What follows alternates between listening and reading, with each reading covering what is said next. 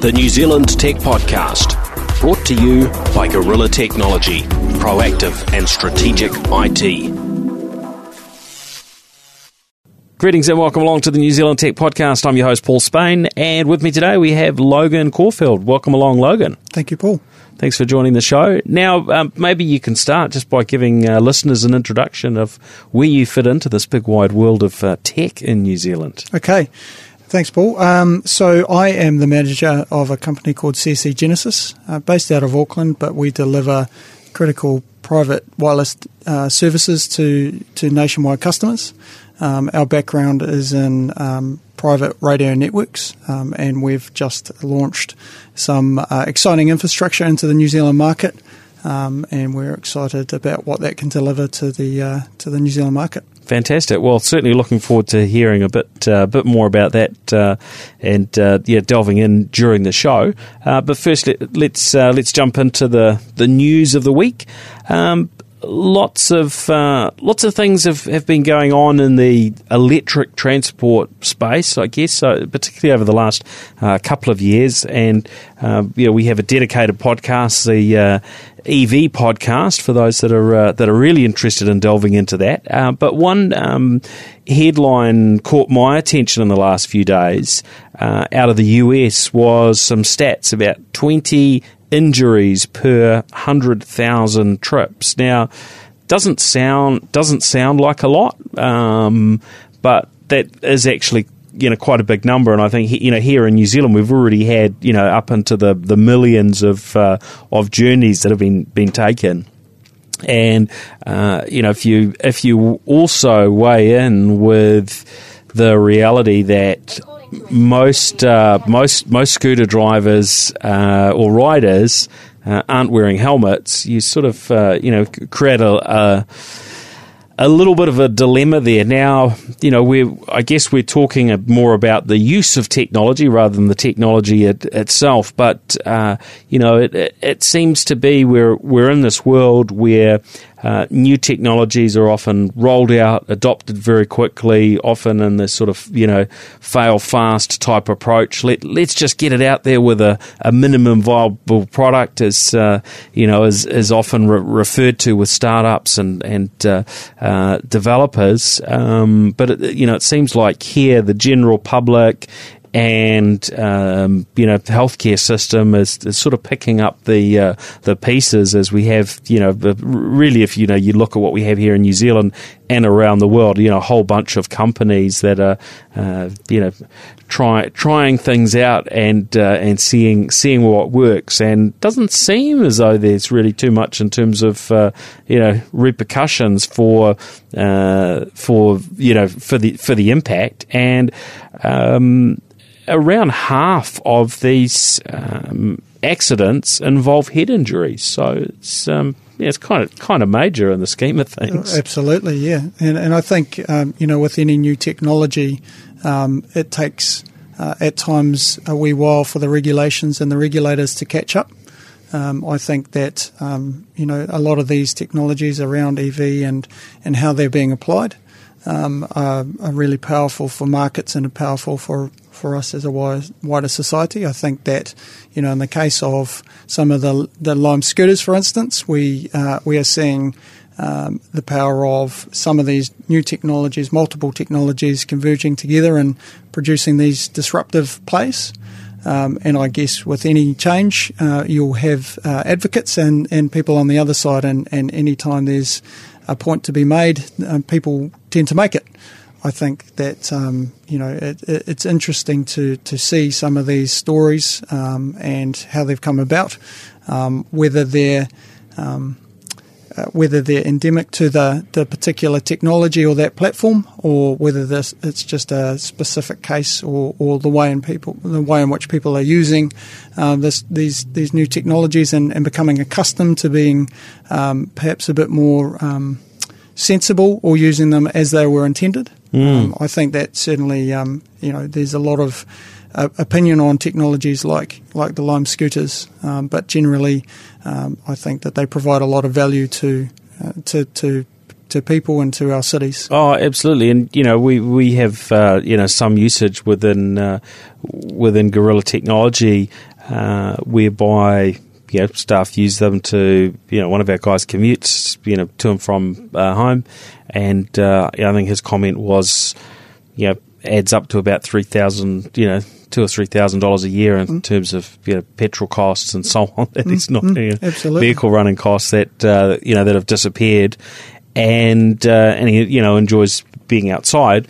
On the flip side, uh, there are challenges with using them in the wet and, mm. and, and other things. And so, you know, we've had to weigh, you know, weigh, weigh some of those things up and sure. sort of say, hey, you know, let, let's not use these in the wet because they, they don't seem to be the, uh, the safest of devices in those regards. And, uh, you know, also, hey, you've got to be wearing a, you've got to be wearing a helmet, which is, is at odds with the, the vast majority of you know, usage and uh, that uh, you know personally for me that's something that I would like to see change. I'm sure there are differing opinions on it, but I would I would think you know that that wouldn't be too hard for you know Lime and others to uh, um, you know address that from a technological standpoint and and so on. Maybe it's too hard because you can't tell whether a helmet is damaged or, mm. or or cracked, which is you know is I guess one of the, the key things with a helmet is whether it's actually um, Gonna, going to protect you if you wear it. Yeah, I guess the onus is on, uh, or who is the onus on to make sure that that safety device uh, is in good working order. Um, but yes, I, think again, you know, from a regulation standpoint and certainly a safety standpoint, uh, more needs to be done. Um, you know, the obvious benefit to, to a city like Auckland or, or plenty of others is congestion uh, around um, traffic movements, um, and, and, and also, you know um, providing a platform that's convenient um, for inner city movements, I think, is always going to be a really positive um, concept. Um, a- and also from an environmental perspective, um, as we become more aware around our um, carbon footprints and the like, I think mm, those sorts of mm. technologies are important for us to consider, so long as we have the appropriate safety regulations. Yeah, yeah.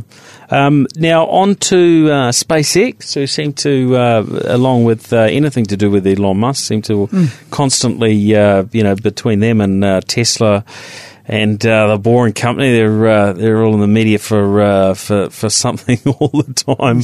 Uh, so the um, the Federal Communications Commission, or FCC, in the US have approved um, SpaceX's uh, aim to fly their um, internet satellites in uh, in lower orbit, which is is kind of interesting. Um, that yeah, that they would sort of start with one approach and then uh, and and then you know cha- change that uh, somewhat, but the you know the key things with flying at a at a lower uh, orbit is these things aren't going to stay up there you know so long.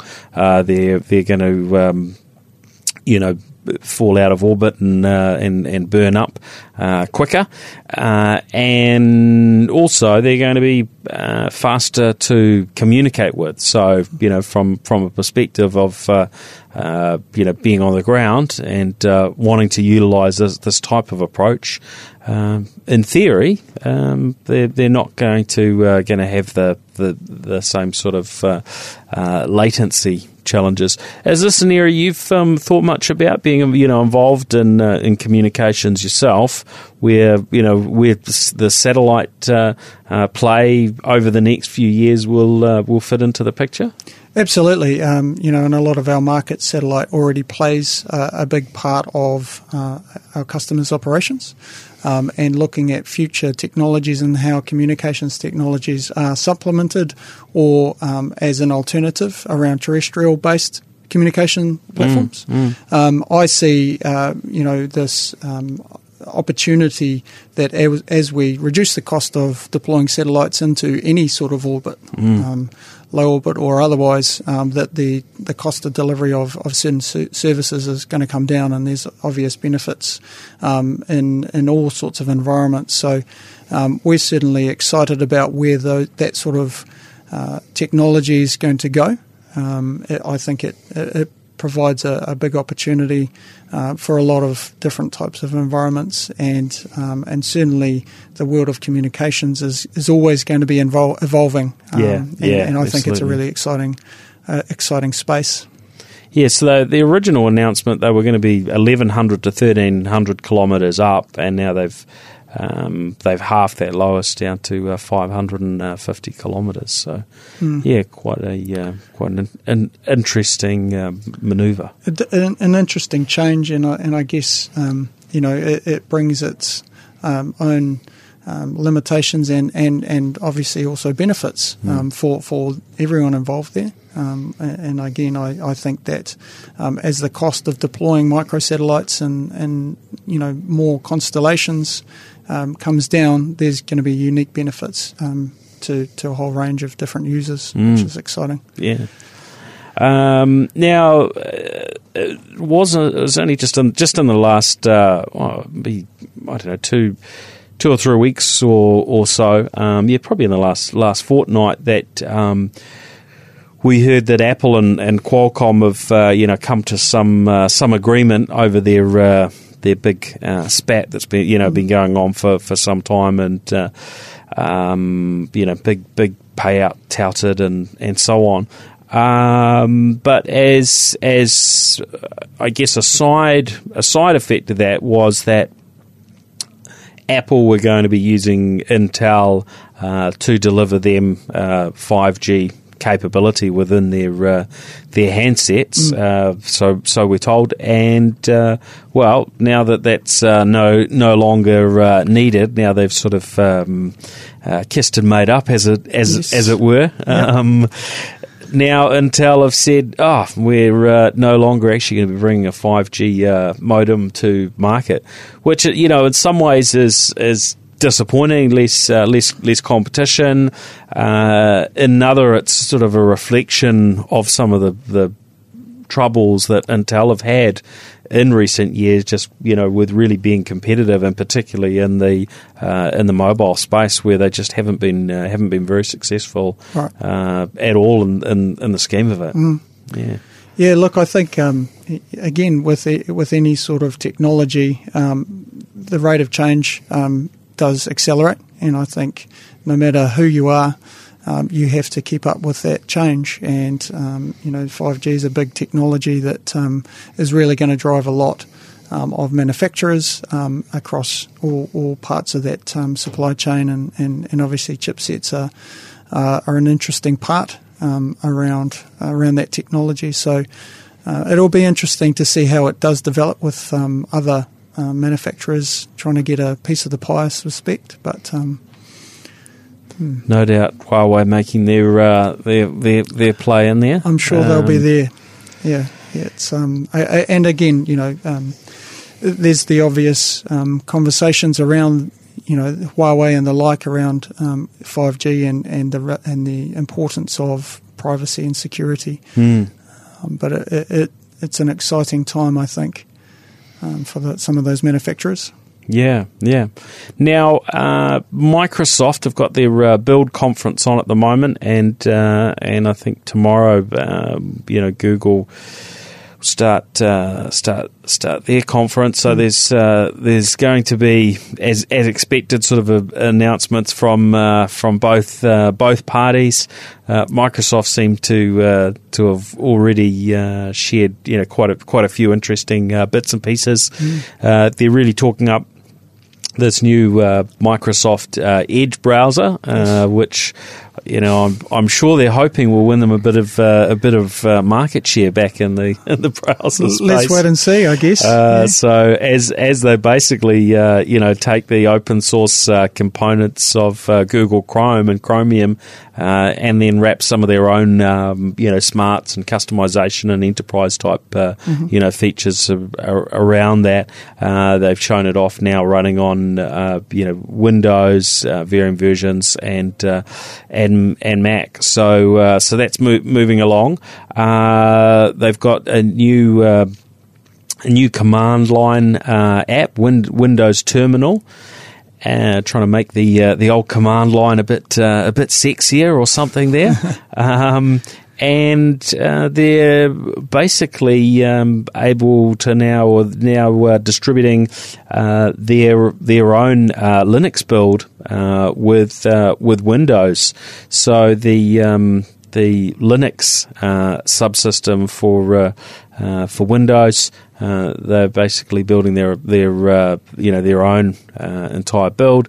Uh, you also can go into the Windows Store and uh, and add uh, Ubuntu onto your mm-hmm. machine, for instance. So yeah, it's pretty interesting times cons- considering how you know anti open source Microsoft was going back ten or fifteen years to, to now they're you know very active contributor to open source and you know you know the the announcement that they've they've uh, made today, uh, you know, they're saying, hey, look, you know, everything that we're, we're doing is going to be, uh, um, you know, the key pieces are going to be, you know, op- open source and, mm-hmm. Uh, uh, you know, it's, uh, yeah, it's a, I guess this continuing, um, you know, of what, what we've probably seen over the last, um, you know, at least you know three to three to five years anyway, where they're really uh, going in uh, boots and all into the open source world.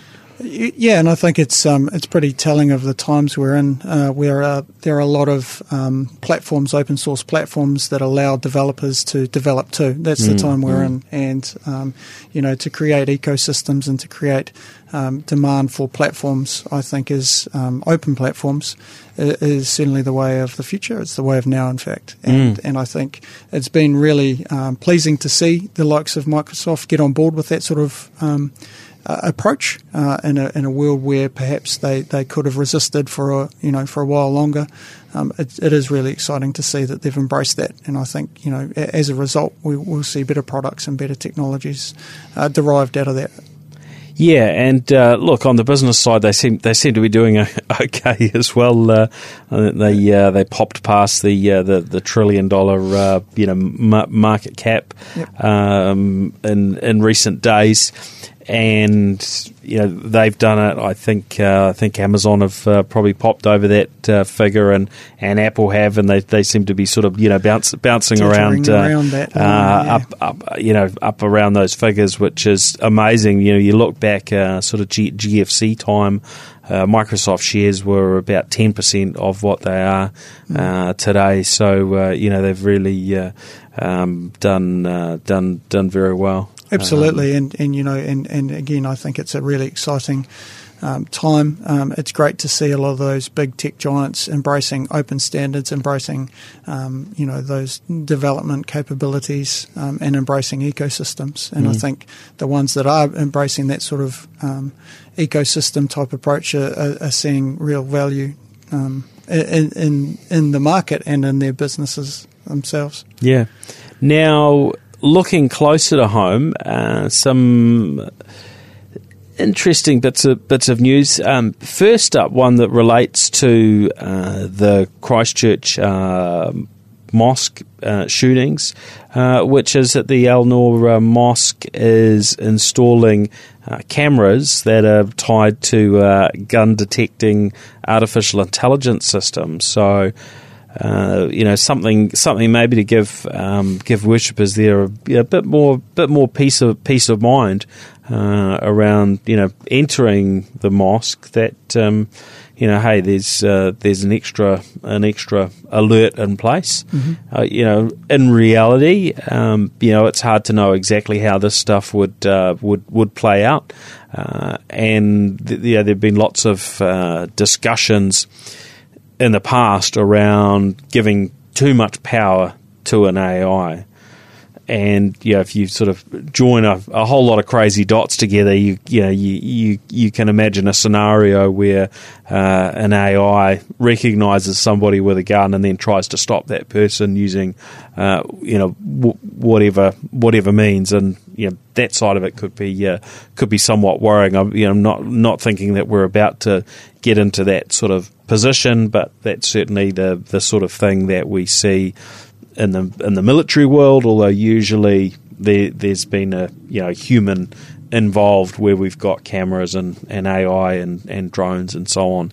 Um, but look, that that seems like pretty pretty simple and uh, and, and smart use of artificial intelligence to uh, to me. If you know there's something happening, then um, you know, hey. Uh, alert. Now, you know, of course, there, there's always the, the flip side with you know false positives, and you know if this thing was tied up to set off a an, a, an alarm or an alert or you know something like that, you could also create panic. So certainly would need to be some uh, some some wisdom in terms of how this sort of technology gets uh, gets implemented. Yeah, look, I think um, you know surveillance equipment's nothing new, uh, and certainly detection of those sorts of um, devices um, uh, is also nothing new. If you think about an aviation environment, um, that's what they're looking for every day. Uh, and so I guess it's just an extrapolation of uh, that concept into perhaps a slightly different technology. Um, and yes, um, with these new technologies and the likes of AI and automation, you absolutely need controls around that. It's no different. Um, but I think to be able to implement a technology that can um, present a safety benefit, then um, you know that's a, that's a positive thing to, to consider. Yeah, still still a little bit hard to get my head around that we're having to yeah even think about this sort of stuff in New Zealand, but it's uh, it's where we are at the moment. Now, Facebook have themselves come under a, a, lot of pressure for not having a, a, smart enough AI or not being committed enough to, uh, you know, presenting uh, content coming coming online. Uh, of course, are going to be you know, part part of this uh, upcoming uh, summit that's taking uh, taking place in in France. Um, so I'll be curious to see what uh, what com- what comes out of that. But I saw a, a, story that got picked up around the world that um, uh, of Facebook uh, suing some some Kiwis. Who have been selling fake Instagram likes and and and followers, and yeah, this got yeah picked up locally as well. But yeah, we don't we don't hear too much about this this sort of thing. In fact, it's it's kind of just become uh, you know part and parcel of the sort of the, the online world that. Uh, um, there are all sorts of mechanisms to to uh, you know to grow followers. Some as as you know paying, say, Instagram for adverts, which you know can help build up uh, followers. Uh, some are you know through um, you know having social media experts run ads on different platforms and run all you know all sorts of different things content wise, and then there's the uh, you know go and spend five bucks and uh, t- tap into something like this. Um, but it, yeah, it's. Um, it, it's kind of the you know very negative side of, of social media when it does get too spammy and and uh, you know people do these these sorts of things of uh, trying to generate uh, you know fake accounts and the like. I guess it's an interesting space, isn't it? Because it's, um, you know, you start to talk about the likes of freedom of speech in a different sort of technological environment that we're perhaps used to. Um, I guess, you know, the, the concept of paying to promote uh, messaging um, is not a new one. You know, mm, that's mm. just advertising, and it's and it's a slightly different take on that, perhaps.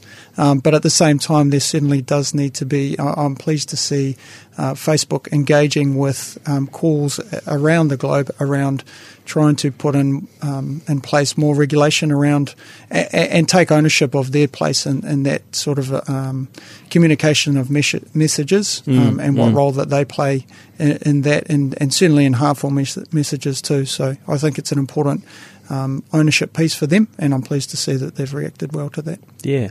Now, uh, Rocket Lab, uh, very, very nice to see.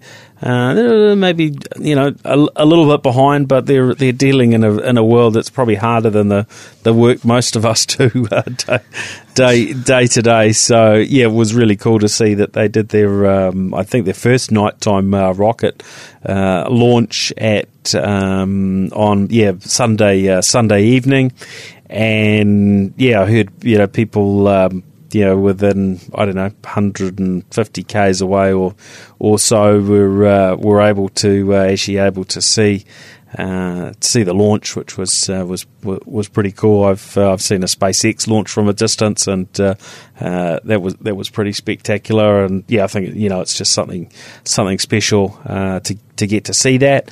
And yeah, they've they've you know done another one. This is their their, their sixth launch and I think they're up to oh, how many satellites have they launched now? It was something. Um, I think uh, over over twenty satellites that mm. they've launched uh, mm. now.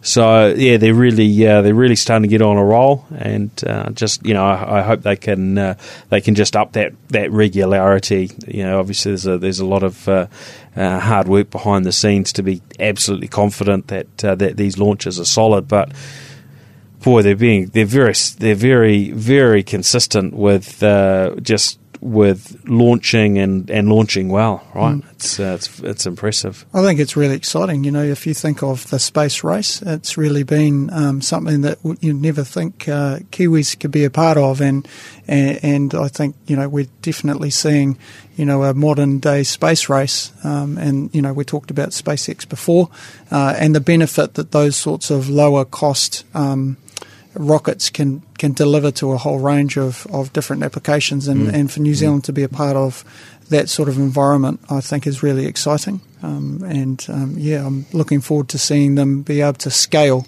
um, the amount of, of rockets that they can launch. Yeah, yeah. Um, and for those who are interested, uh, well worth checking out the New Zealand Business Podcast episode where I sit down with Peter Beck for a, you know, a, few, a few insights on how he's done what he's done. And uh, needless to say, it's with a lot of focus, an incredibly focused man.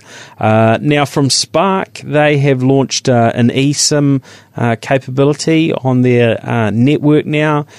what that what that you know effectively means is probably their most common uptake will be people with a uh, one of the newest uh, iPhones that has that uh, eSIM as a second uh, or as a SIM option, and you know, I've had that in place uh, with my US SIM for um, I don't know maybe five months or so uh, now, and it works very well. And in fact, you can load multiple uh, eSIMs. So you know, I've got my AT and T uh, eSIM attached to my phone, but I could go and load a Spark eSIM as well, and you can sort of switch between if you've got those stacked up for different countries or you know particular requirements. So uh, that's nice. Now they've still got a bit more work to do in terms of getting to the point where uh, they can deliver a sort of a perfect uh, result for Apple Watch.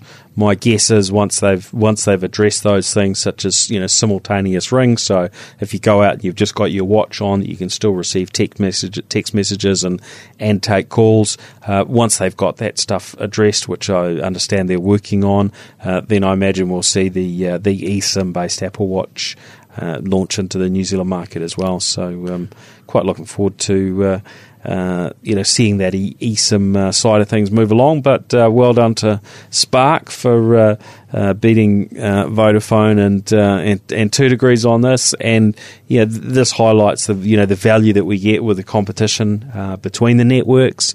It doesn't always mean that the, the others follow. For instance, we've got you know two degrees who have um, had you know calling over over Wi-Fi for you know for a long time, so you can go overseas and roam and you know varying other you know scenarios uh, whereby your you know your calls will follow uh, or some other access uh, where you don't have network access, uh, which is is great. But yeah, that hasn't gone any further. I, I don't think than uh, than two degrees at this stage. Um, but I would imagine we'll see that uh, eSIM you know functionality uh, enabled across all, all networks at some some point in time, and uh, hopefully not a million miles away.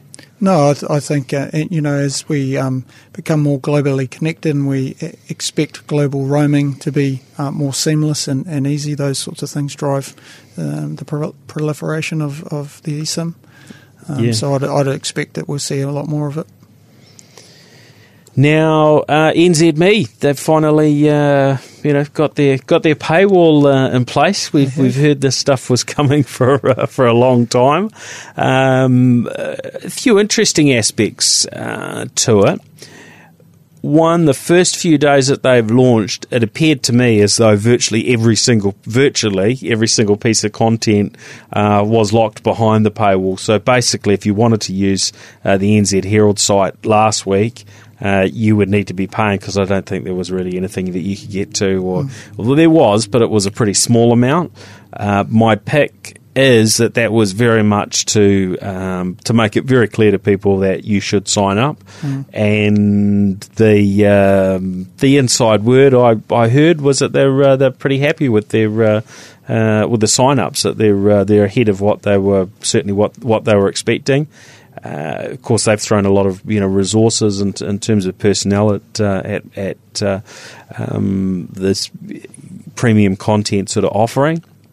Uh, but a few people in the tech world, I've got to say, were reasonably surprised with how easy it is to uh, to bypass the uh, uh, the um, the paywall. So yeah, you compare that with um, uh, I guess there, you know there are there are varying approaches, but you know usually when you expect to have to log in to get something, you expect it to be re- reasonably hard to uh, to get to.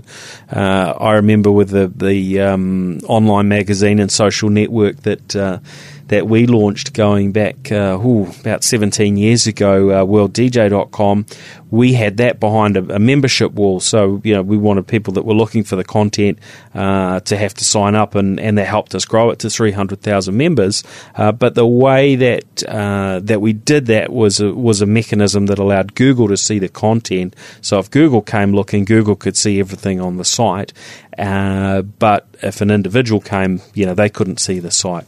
And um, yeah, the, the the approach that uh, NZME have taken is not that dissimilar to you know a bunch of other publishers around the world, and you know probably and I haven't looked closely at this stuff over the last seventeen years, but uh, uh, I know when when we did that, you know, we were we were doing something that appeared to be you know legit from a Google uh, perspective but yeah, possibly Google have also changed exactly you know how they how they work with different uh, paywall uh, protected content. But basically, it is it is very easy to bypass it. Uh, you know, I think within within just a few hours, there was a Chrome uh, Chrome plugin somebody uh, uh locally launched, and uh, you know other, other you know there was a, a, a, bunch of information that went around on on Reddit uh, pretty quickly, and um, you know other other places where uh, people were talking about what what you know what setting you could uh, you you could change to uh, um, let you get access to that content without paying. So uh,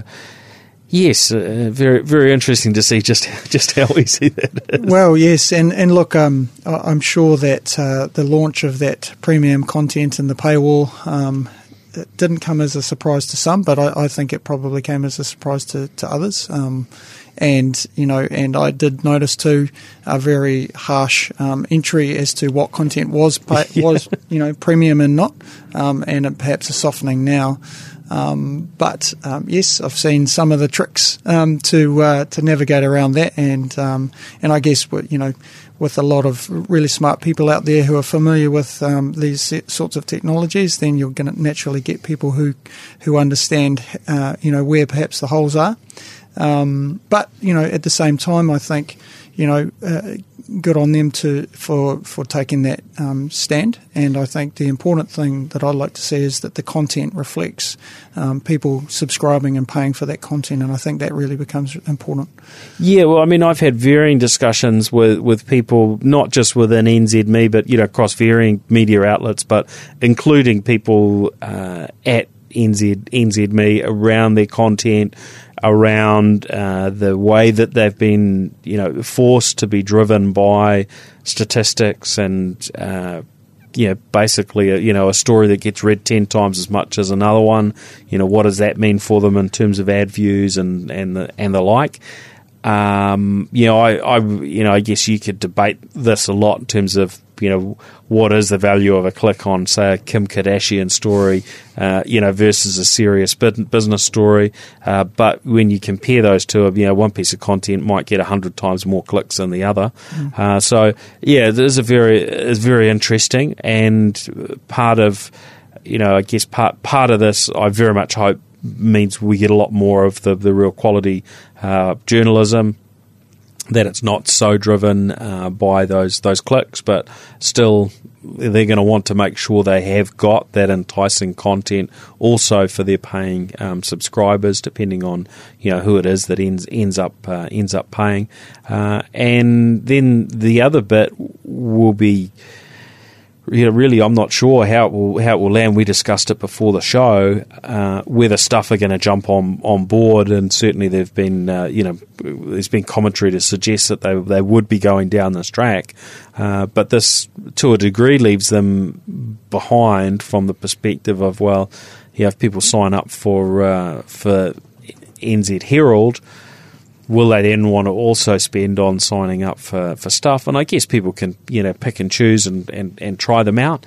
Uh, but it might mean that there's a bigger audience now who are looking for free content, and uh, maybe we'll see a somewhat different play from uh, from stuff on that front. Personally, I don't mind too much, you know, having to contribute towards uh, content if it's going to be really good. I already pay uh, for access to the NBR.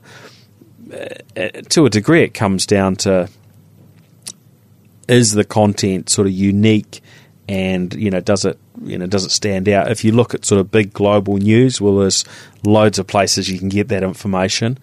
Uh, but if you if you you know niche down to a market or a particular sector uh, then it get it gets harder to cover that with with just free advertising and so, you know, I think it is a genuine challenge for publishers and, and for all media. And, you know, we've seen a lot of journalists who are no longer uh, journalists because there isn't the money to be made as journalists. And, and so, you know, these are people that are ending up in, in all sorts of other fields.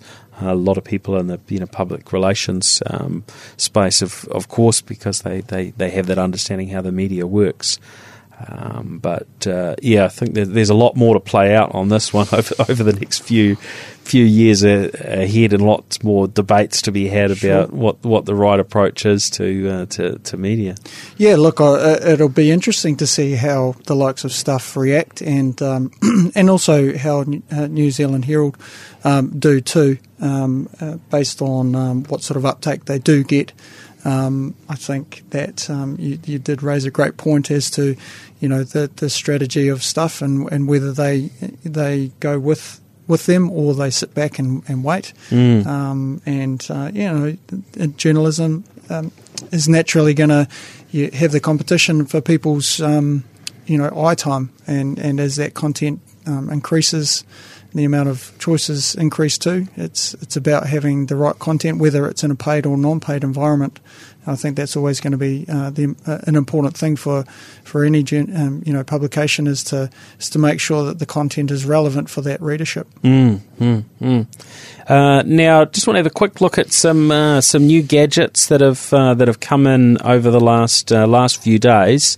Uh, there is the Oppo A5s that's uh, launched here locally at I think it's two hundred and ninety nine dollars, and you know we've seen continually uh, coming through handsets at this these sort of lower uh, price points of the yeah three to to five hundred dollar uh, type type range, and uh, the, you know they seem to be getting better and better. They certainly don't uh, don't deliver everything that you get for a you know thousand thousand dollar plus handset, but um, yeah, this is just another one that that looks uh, looks very nice.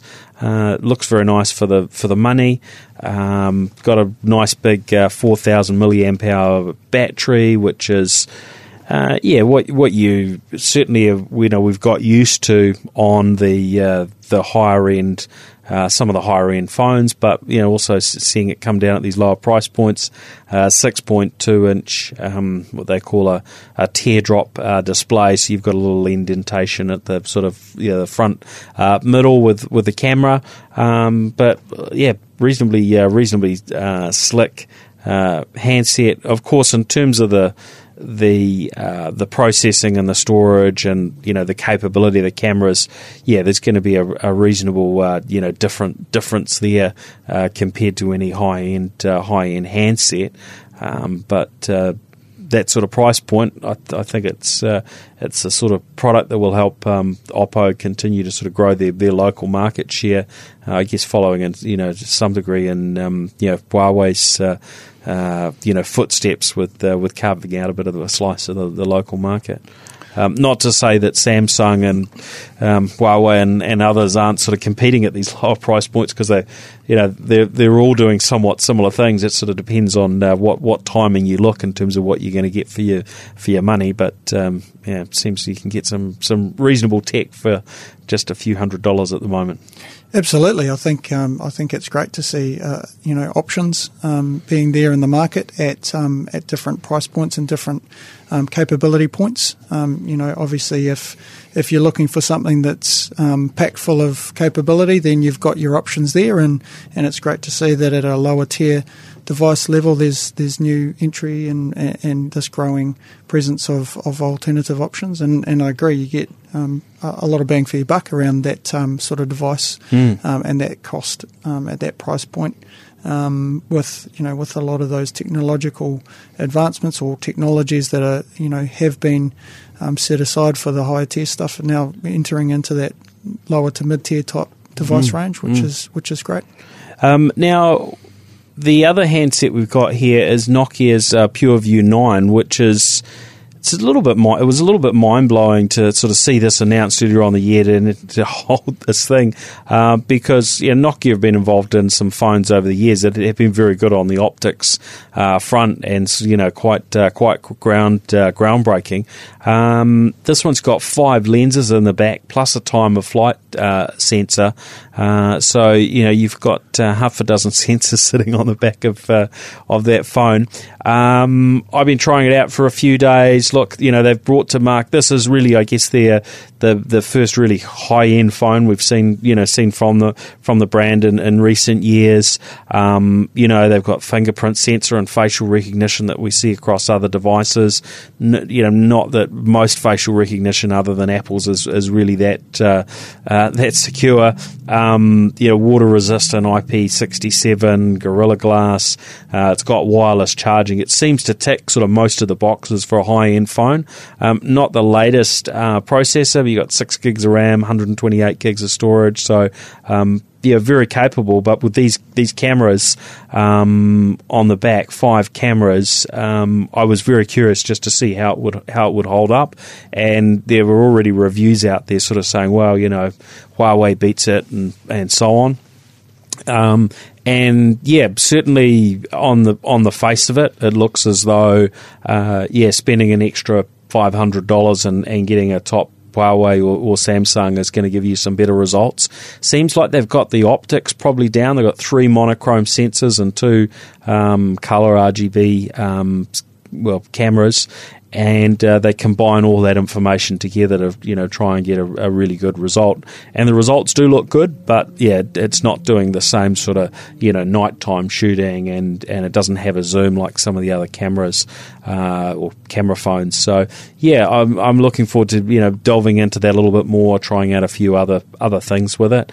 Um, but they're they're sort of leaning towards this was their commentary anyway that they're leaning towards maybe um, you know more professionally oriented um, users who are you know, used to having uh, uh, being able to save their images in RAW and work with products like uh, um, Adobe Lightroom, which they sort of um, they they offer to uh, to download when you when you set the phone up. Um, but I think it's nice that uh, Nokia have sort of filled out their range with a top end phone and, and a good camera. Uh, it seems like their their products are uh, um, you know tick a few boxes in terms of their Android One, so they get access to uh, uh, to new you know operating system updates as well as security updates on a regular basis, which is yeah, pretty popular from a certainly from a business uh, perspective. People sure. like their devices to be secure, uh, and now they've kind of got that full range from you know I think sub two hundred dollars now. Uh, launched at thousand and forty nine in New Zealand, um, which is is interesting because.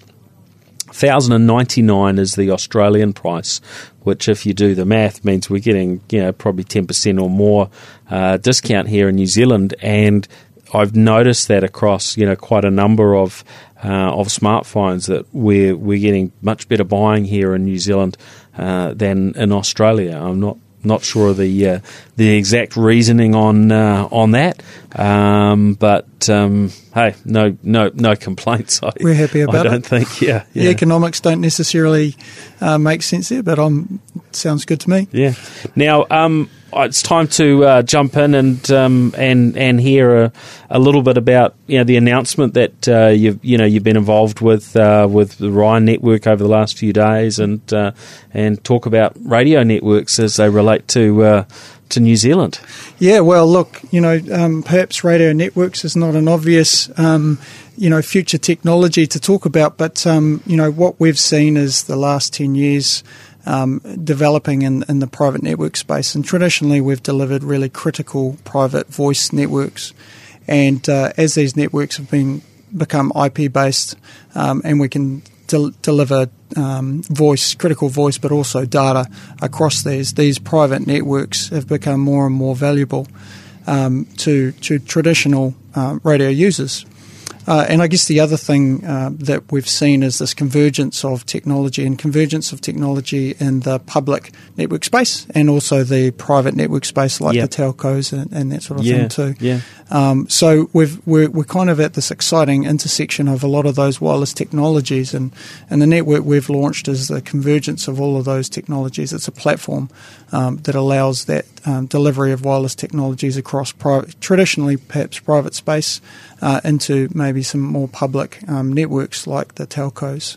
Um, and, and, and still at the core of our uh, network, we have critical voice services um, and, and, and push to talk services, which are really, really great mechanism for delivering, uh, really efficient in delivering messages to groups. So who who tends to use those that push to talk uh, messaging? It's been around for a, yeah for from a long for a long time, Forever, right? yeah. Um, but who are the who are the you know the typical users around the country who, who use push to talk? Yeah, look, um, we, we've got um, quite a few different groups of users. Um, the likes of aviation use push to talk in a group scenario a lot. Um, then there's um, a whole lot of um, public public um, safety type uh, environments. Um, you know, traditionally security um, type environments. Um, a lot of local council just to to be able to uh, deliver messages to a group. Um, so we actually have a very broad range of customers, transport and logistics too um, public transportation. So um, each of those users um, use it in slightly different ways, um, but you know the concept is the same. That um, we have messaging, communications to get to um, a, a large group effectively, and that's been something that's been delivered really, really well across private radio networks. Um, and so, so that that's where we start. Is, uh, is we still at the heart of it. We have critical uh, voice uh, messaging, um, but then we start to overlay it, of course, with the, the power of data. And, and, and I like to say that um, our critical voice is um, amplified by the um, uh, the data that we can deliver across these networks now. Now, um, looking at it from that network per- perspective, talk, talk talk us through what the what the network looks like. Yeah, so um, again, it's it's a converged core of technology, um, and at the heart of it, we have a um, critical radio infrastructure, uh, Motorola Solutions, who do a lot of public safety um, networks globally, um, and and a lot of that technology goes into their um, their platform. Um, it's an open standard platform, which is we've, we've talked about earlier today. It's it's an important part of generating ecosystems. Um, so we we have a core technology suite, um, and then we deploy that across a national um, coverage of sites um, all over New Zealand, um, and that allows us to lo- deliver that voice and data services to those users across across New Zealand. And um, uh, talk us through that sort of move from you know analog radio to IP based, where where we are now. What's that transition? Uh, you know, been been like for uh, for you? It's been an interesting one, and, and look, I think um, you know if people can remember, the, there's a transition in a in a telco um, space from analog voice to digital voice. Um, so uh, in an environment where voice is, is really critical and messaging is is imperative, um, that that voice, that migration of analog voice into a digital environment has been really really important for us to manage, um, and, and there are a, a bunch of um, benefits are around digital voice. But as those networks have been um, more IP based, again, we can start to deliver data services and we can start to converge those networks with other other networks, whether they be Wi-Fi or telco based networks, and that really allows us to extend all the power we've been able to deliver across a single network into a much more wide and broad ecosystem of communication platforms. Right. So previously, you know, radio, people talk to each other on a radio network. They may be, you know, reasonably hard to then tap into uh, mobile networks and, and other ways to talk to people that are further afield or in different locations. Sure. Now that sort of stuff is a whole whole lot easier. Yeah, I guess um, you know traditionally that's been um, by design at, at points, but that's been the limitation is that whilst some of the um, communications needs to be contained within a private group, um, there are also many. Um, um, occasions or, or requirements to be able to communicate with other users and devices and, and, and environments uh, that don't necessarily sit on a private network and being able to unify those private um, networks into into the more public space and, and across different devices that that's allow allowed us to to, to open up the value of, of that push to talk group environment um, to to a much more valuable platform. Yep, yep. Now you've got base stations sort of scattered. How how broadly at the moment you've got something in Auckland at the Sky Tower? Yes, we do. Yeah, yeah. So most regions throughout New Zealand, we're still uh, in the process of deploying uh, the infrastructure across uh, um, some of the regions in New Zealand. We've started at building the core infrastructure and, and making sure that that capability at the core uh, is is as um, highly capable as we can make it, and then deploying it across the site. So we've got um, infrastructure now across most of the major regions. Certainly by the end of uh, June, uh, we will hit most of those New Zealand regions, um, and then we we've decided to take an approach that um, deliver a certain amount of coverage, and then we can work um, to deliver customised coverage to, a, to our users. And, and, and, in part, that's been one of the benefits of, of a radio environment is that we can deliver um, that connectivity to hard to reach locations um, because we can do it in a low cost way that perhaps um, you know a telco business model doesn't necessarily allow for. Um, so that's um, that's certainly one of the ways that we we're going to, to market and deploying that coverage um, in a really flexible way. Mm. Now, what other now that now that you really got a, an IP based network, what other things will you get involved in? You know, is this something that's going to be attractive for uh, you know IoT Internet of, of Things type uh, type uses as well as uh, voice? Hundred percent, yeah. Certainly, um, you know, as soon as you talk about wireless data and you can do it in a, a really low cost way, um, then IoT becomes a really um, prominent conversation. And, and certainly, a lot of our customers are looking at what else can we do across infrastructure like this.